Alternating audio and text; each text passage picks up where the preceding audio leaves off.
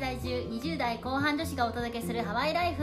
ハワイの暮らし国際恋愛海外での暮らしについてなど幅広いトピックでお届けします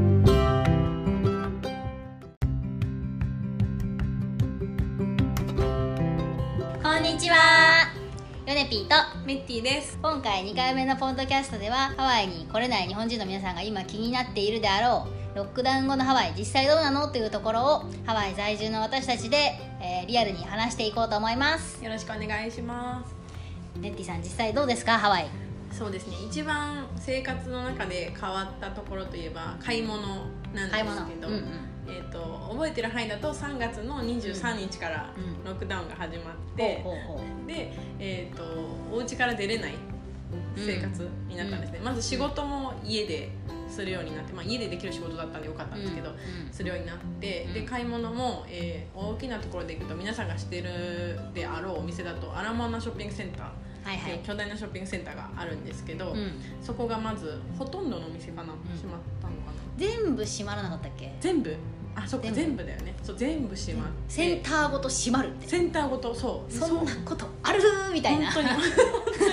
本当にもうホノルル市民のなんだろう買い物といえばそこっていうぐらいもうそこしかないぐらいなの、うん場所なのに、うんそこも閉まっちゃって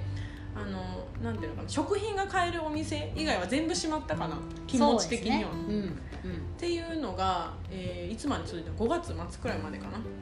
確確か6か月からちょっと空き出したから、うんっうんうんていう生活が2ヶ月だから2ヶ月間はスーパーしか買い物に行ってないんだよねそうですね。そうですね。で一番困ったのはやっぱりトイレットペー パトイレットペーパーね。ーめっちゃ困ってたよ日ね本の日本のみんなもなんかすごい足りない足りないって言ってたけど、ハワイす島だからねねも船がこんな船で届けられる日が決まってて、その日に行かないとトイレットペーパーがないみたいなう。もう行ってもしかもすごい行列でもうなくなるっていうもう本当にね多分おこれも覚えてる範囲だとうん1ヶ月半トイレットペーパー1回も買える日がなかった何回かえー、本当？本当にあら。で親にその4月に あのあのなんだろうすごい親にとか言ったらすごい頼んでるやつみたい ななんですけどう親にあのトイレットペーパーが大変なんだよっていう連絡をしたら送るわって言ってくれたんですけど、うんなんとそれも飛行機が止まってるのでう来ないずっと来ない届いたのちなみに6月入ってからなんでんこあ、あれトイレットペーパー入ってたんですね。そうあ、そうな全の。然来ないでえっ、となんだスーパーとかそういうコストコとかそういうとこ行ってもトイレットペーパー一切ない、でヨネピーさんに1個もら うあげた気がする。であったトイレットペーパーまあもともと4つぐらいあったんだけどあったんですけどそれで旦那さんと2人で生活しててなんとか1ヶ月乗り切 って戦時中かみたいなね。ほんと戦時中でそのもうあと1個になったんでどうしようってなった時に、ようやくあのターゲットっていうちょっとイオンみたいなスーパーがあるんですけどイオン。私はターゲットのことイオンだと思ってるんオでッすケけどー。オッケーそうそのイオンに、えーとトイレットペーパーが入ったよっていう噂をあの友達から聞きまして、もうすぐにその場ですぐに行って そしたら本当に会ってうんよかった。そこでようやくあのつなぎました命をお尻つながった。本当にお尻がつながりました、うんなんか買い物で買えなかったものとかありますかその間えー買い物買えなかったものあーうーんなんだろう私その時に引っ越ししてたんですよねそうだそうこロのックダウ家にねンがそのそう3月二十何日その言った日にロックダウンになったその1週間後があの引っ越しの 日うん今ピカピカの素晴らしいお家に引っ越す日だったんですけれどももう買うところもねえみたいな感じで。物をねそう本当はあのハワイ好きな人だったら知ってると思うんですけどロスドロレススロスドレスフォーレスっていうなんかこう 本名知ら本な名い本名本名ですフルネーあムの知ロらス、なかったまあ、みんなでロスって言ってるんですけどロスっていうなんか何でも安いディスカウントストアみたいなと何こでろも売ってるもんねそうところがあって、まあ、家具とかタオルとか、うんうんなんかそういう系のそういう系のものをそこで、生活用品がねそうそうそう買おうと思ってたらそこも閉まっちゃって、うんなんとか閉まるだろうって思ったその前日に布団だけ買ったんですけ ど偉い布団すごいタイミング布団以外何にもなくて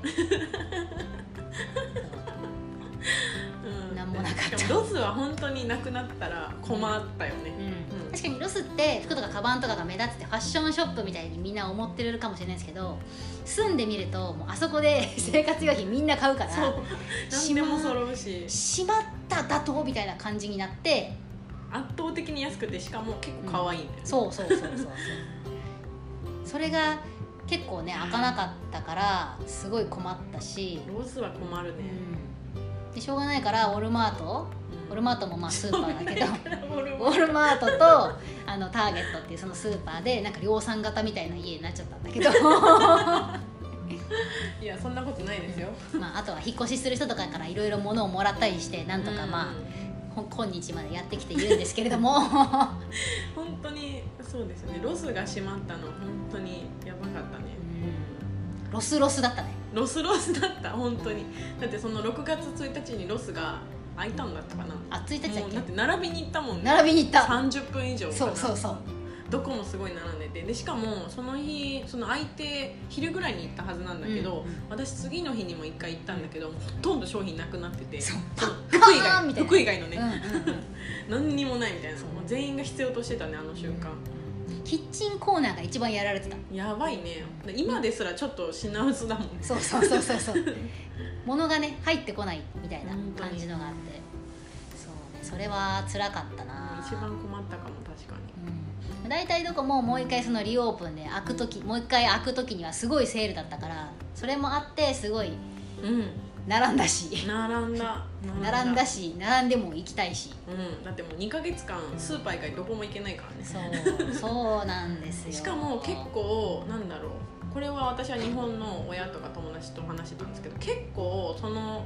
自宅謹慎期間中クアランティーっていうのかグラなンティーン、の期間中はすごいアメリカは厳しくハワイかな厳しかったと思うんだけど、例えば夜9時か11時以降だったかな、うんに出歩くと罰金5000ドル、まあ、日本円でいくと55万円ぐらいかな多うん分、えそんなことあったあったあったへえであとビーチも2人以上、うん3人以上か3人以上でしかも家族じゃない人と歩いてると歩いたり寝そべったりしてると罰金がまあ50万以上うんとかかもしくは禁錮刑1年 っていうもの一す人ご一い人クオレンティー1年そう つらっものすごいそう厳しいルールがあったその瞬間だから誰もそのなんだろうビーチに寝そべってなくてそ、ね、めっちゃ綺麗だったもんね海 う綺麗だった綺麗だった散歩は OK なのあのジョギングとか、うんあの運動はしないといけないから散歩は OK 本当座った瞬間に罰金取られるみたいな本当に感じで知り合いの知り合いで取られてる人とか結構いたらしいいたんだでも私もあの取られた人がいるっていう話は聞いたから本当に本当にね怖いよねごうん5000ドルはちょっと高すぎるよね5000ドルはあか んなあかん、うんあかんそれはあかんよそうねビーチは結構厳しかったかなまあ厳しかった段階的にそのやさ優しくなっていったというか、うんうんうん例えばこうまあちょっとちょっとだったら、まあ、海で遊んでもいいよみたいな話もあったけど、まあ、ビーチで寝てもいいよみたいなのもうん6月くらいかななんか出てたし、うんうんうんちょっとずつなんか優しくなってきてビーチは割とその今ローカルの人でほどほどににぎわってる感じですよあそうだねねうなんだったら結構駐車場止められないぐらいにぎわっんてるバラモアナビーチパークやばいなやばい、ううんん、やばいあそこバーベキューとかもしていいからもうんう、うんうんバーベキューバーベキューもちょっと絶対それ人多すぎだよねって時たまにある けど本当に今も一応ルールあるんだったっけある15人以上かえバーベキュー何 ?10 人以上えっ、ー、と家族じゃない人は6人まであ6人家族の人は10人まで10人まで、うんなるほど 全然嘘やんみたいなところお前ら絶対家族ちゃうやろみたいな人いるけどさいるいるい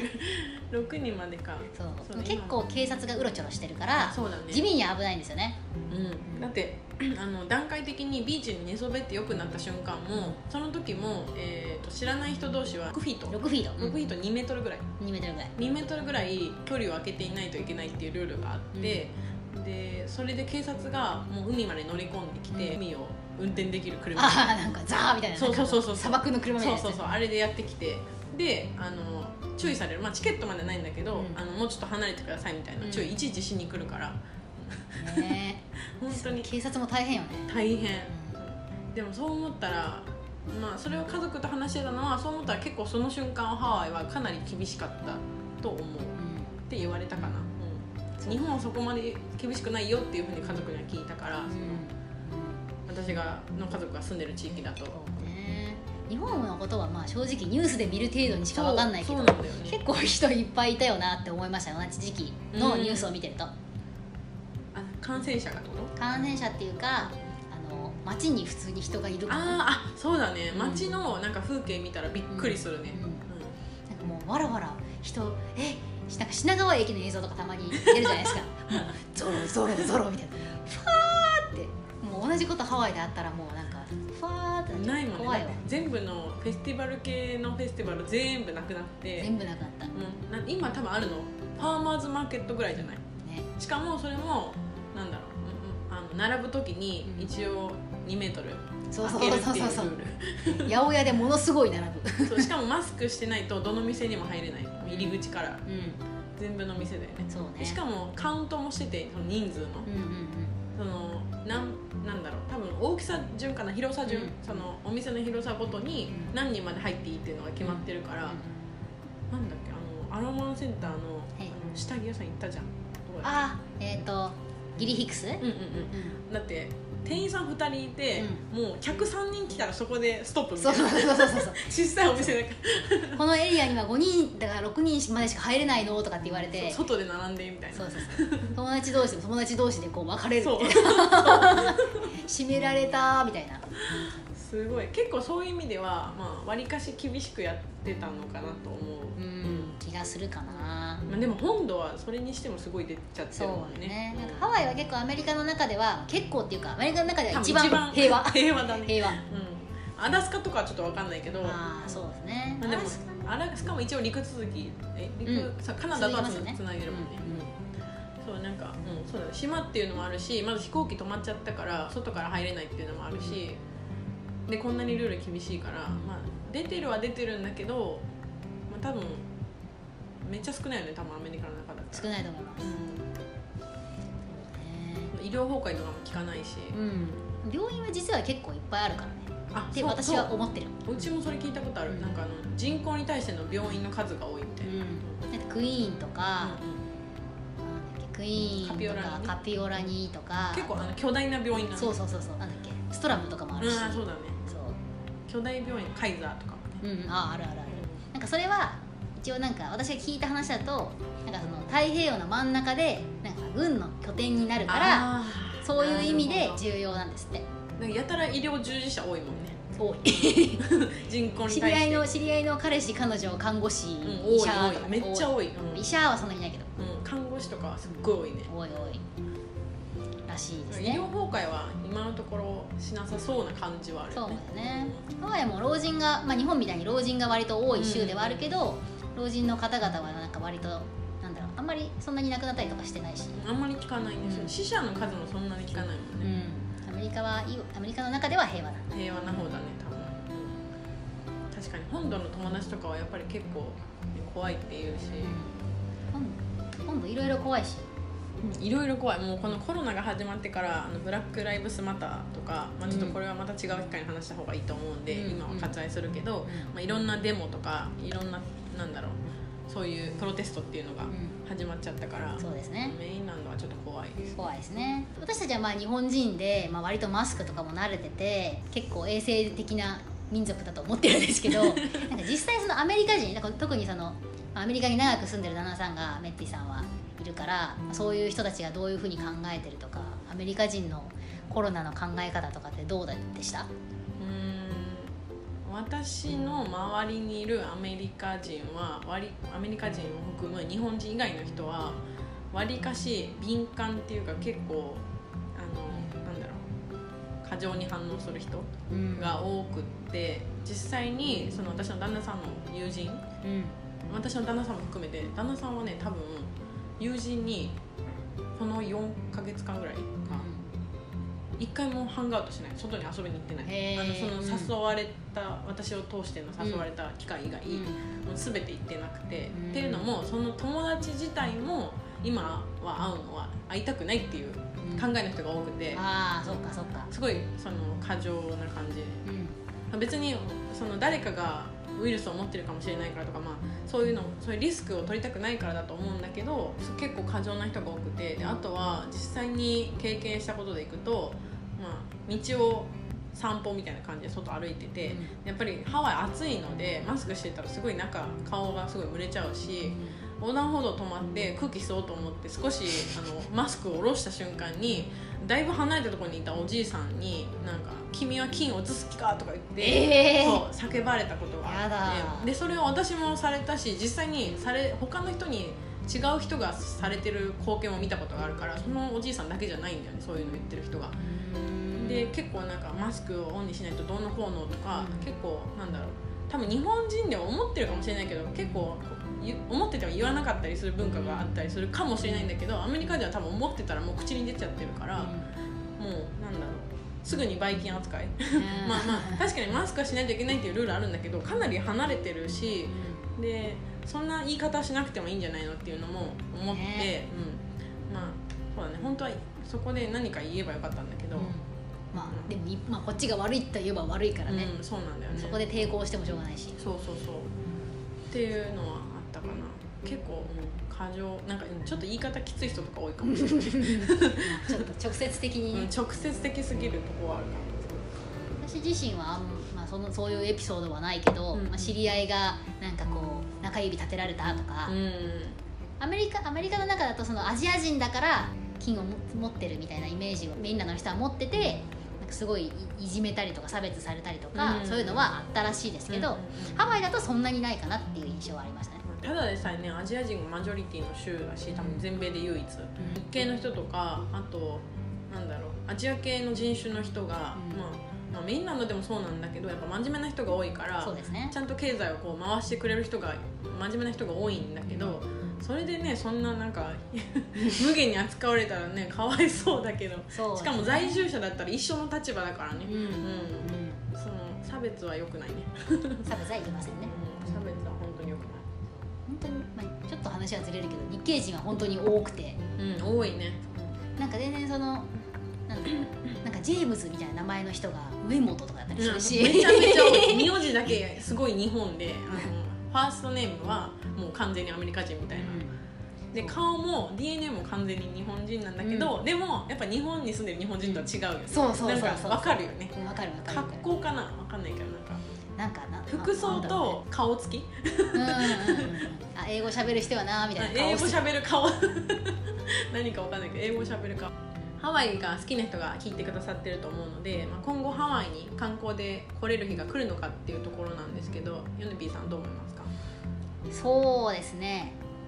その日は必ず来るうん来るって信じてるんですけども来るね何分ちょっと時間はかかっちゃってるなってかかってるね思っててもともと3月に始まって、まあ、正直我々もすぐ終わると思ってたから5ゴール月デンウィークでもうだってそうそう来ると思ってたもんね思ってた思って た思ってた最初は本当になんか本当に一時のことで、うんうんなんかそれこそなんか嵐が通り過ぎていったんだくらいに思ってたんですけど、全然違っ全然た違かっらたねゴールデンウィーク来ると思ってたし今は最速の目標来れるようになれるタイミングって9月1日なんですよねうんそのハワイ州のいろいろなニュースによるとでもまだ来たら14日間隔離っていうのがまあ日本でも入国する時にあると思うけどハワイにもそれがあるのでそれがななくならないうちは本当の観光は復活しないと思うんですよね、ううんん今9月から来たら14日間の隔離はなくなるんだよねあの検査した人はでも今のところはもともと8月1日からその PCR 検査をして5前72時間以内に陰性って決まってたら隔離しなくていいよっていうのが8月1日から始まる予定だったんだけどそれが少なくとも1ヶ月延ばすっていう言い方でうん先送りになってて最速で9月1日って感じなんですよね。だからといってね9月にじゃあ観光客がいきなり来るかって言われたらちょっと肌感では難しそうな感じもするもんね、だってそんなすぐ休み取れるとかって思うし、う日本はなんだかんだ言って失業者が、まあ、出て出てはいるけど、まあハワイみたいに半分ほど失業してるとかそんなことはないと思うからうーん個人的予想では年末には来てほしいなんあー予想予想予想的願い希望 やな、うん希望的には確かに年末かな年末かなそうですねもうちょっと落ち着けばいいのにななんか日本のニュースでも見たけど今後はコロナはもうある世界としてウィズコロナとしての世界を考えないといけないみたいなのを見て、本当にその通りだけど、うんでもどこかのタイミングでねやっぱ経済は戻らないといけないとは思うよね、んうん確かに今は踏ん張り時なんだけどそうですねハワイは本当に観光に頼ってる観光が資源の国,、国じゃないや 土地だからもう本当にひどくてどんどん見知ったお店が潰れていくしうん、悲しいねあの本当に、あれメッツィさんの好きなポポケ屋も潰れたしな、うん、本当に私の大好きなあちなみに私はポケが大好きで あのポケランキングもいつか発表したいと思ってる楽しみだなそうなんですけどその特に好きなポケ屋さんがあの先月に潰れちゃいましてもう悲しいね本当にうんどんどん潰れていくからこのままだとなんか最悪の見方だと50%のビジネスはなんかクローズしなきゃいけないみたいなクローズしてしまうだろうみたいな最悪のそなんか統計統計っていうかうん調査みたいなの出てるみたいだからハワイは本当にスモールビジネスも多いし大大きい会社がやってるとこなんてほとんどないからうんそういう影響がかなり甚大、甚大だねスモールビジネスは特にうんででましてやちょっと大きいビジネスだと聞いたのは結構政府から援助金がすごい莫大な金額をもらえるえとー少し大きいビジネスだとでそれってでもスモールビジネスの方が結構必要だったりすうん、る、うんのになんと大きい会社の方がそういうのいっぱいもらっててっていうのがあるのでなんだろう本当にスモールビジネスの人は生き残るのがどんどんどんどん大変になってる状態かなっていう予想そうですねもともと土地代も高いしそう人件費もい高いし、なんだろう大変ハード面がめちゃくちゃ高いからねその、そうねそもそもハワイでビジネスをやるってこと自体もう結構ハードルが高いはず、ね本当に稼ぎ続けることを前提にしないとやっていけないのに、うんこんな1ヶ月も2ヶ月もパーンって締められちゃうともう立ち行かないですよね立ち行かない貯金使うしかないしみたいな本当にだからこそ観光が必要なんで戻ってこない戻ってきてもらわないと困るんですけれども、で多分ハワイの人は思ってるねうん思ってるし、時間かまかあ、っいつかやっぱりね私も家族とか友人もまた来てほしいって思うしそうねうん、あのなんだろうもうばい菌扱い誰もされずに うんそういう日が来ることを願うばっかりですねそうですねもっと PCR 検査とかが普及してねそのドラッグストアとかで買えるようになったら、買えるんだっけ今うんま買だえ買えない買えないと思う買えないかあ日本の話ですかこっちこっちではドラッグストアではまだないかな、あまだないか、今度の PCR 検査のキャンキャンペーンじゃないそのプログラムはドラッグストアが協力するって言われてるけど、うんどういうちょっと形かはわからない、それがね普及して誰でも検査できるようになったら、まあ少しはね改善されるかもしれないけどうん、うん、早く戻ってほしいですね本当ですね戻るか、まあ、ウィズコロナでうまいことやっていくっていう策を考えるかうんそうですねハワイも観光地として頑張って生き残るフェーズかなと思うんでな なんだすげえ上からだけど、十何年前かななんか SARS の時はも結構大変だったとは聞いたんですけど、うんそれでも多分半年ぐらいで戻ったらしいんですよ、あで今3月から始まっーて、大体半年そうだねもうちょっとで9月で半年でちょっとまだなんか多分今回の方がひどい、ひどいだいぶひどいうんから踏ん張り時ですそうですね踏ん張り時です頑張りましょうまあ、でも日本の皆さんもあのぜひコロナには気をつけていただいてそうですねいつ手か洗いうハワイがいぜひ来てください、はいそうですねハワイの楽しい話ももっとお届けしたいですねうん、これからはそういう話をお届けしたいと思いますはいそんな感じでしょうかはいはいじゃあ皆さん今日もご清聴ありがとうございましたありがとうございましたじゃあまた次回マハロハロー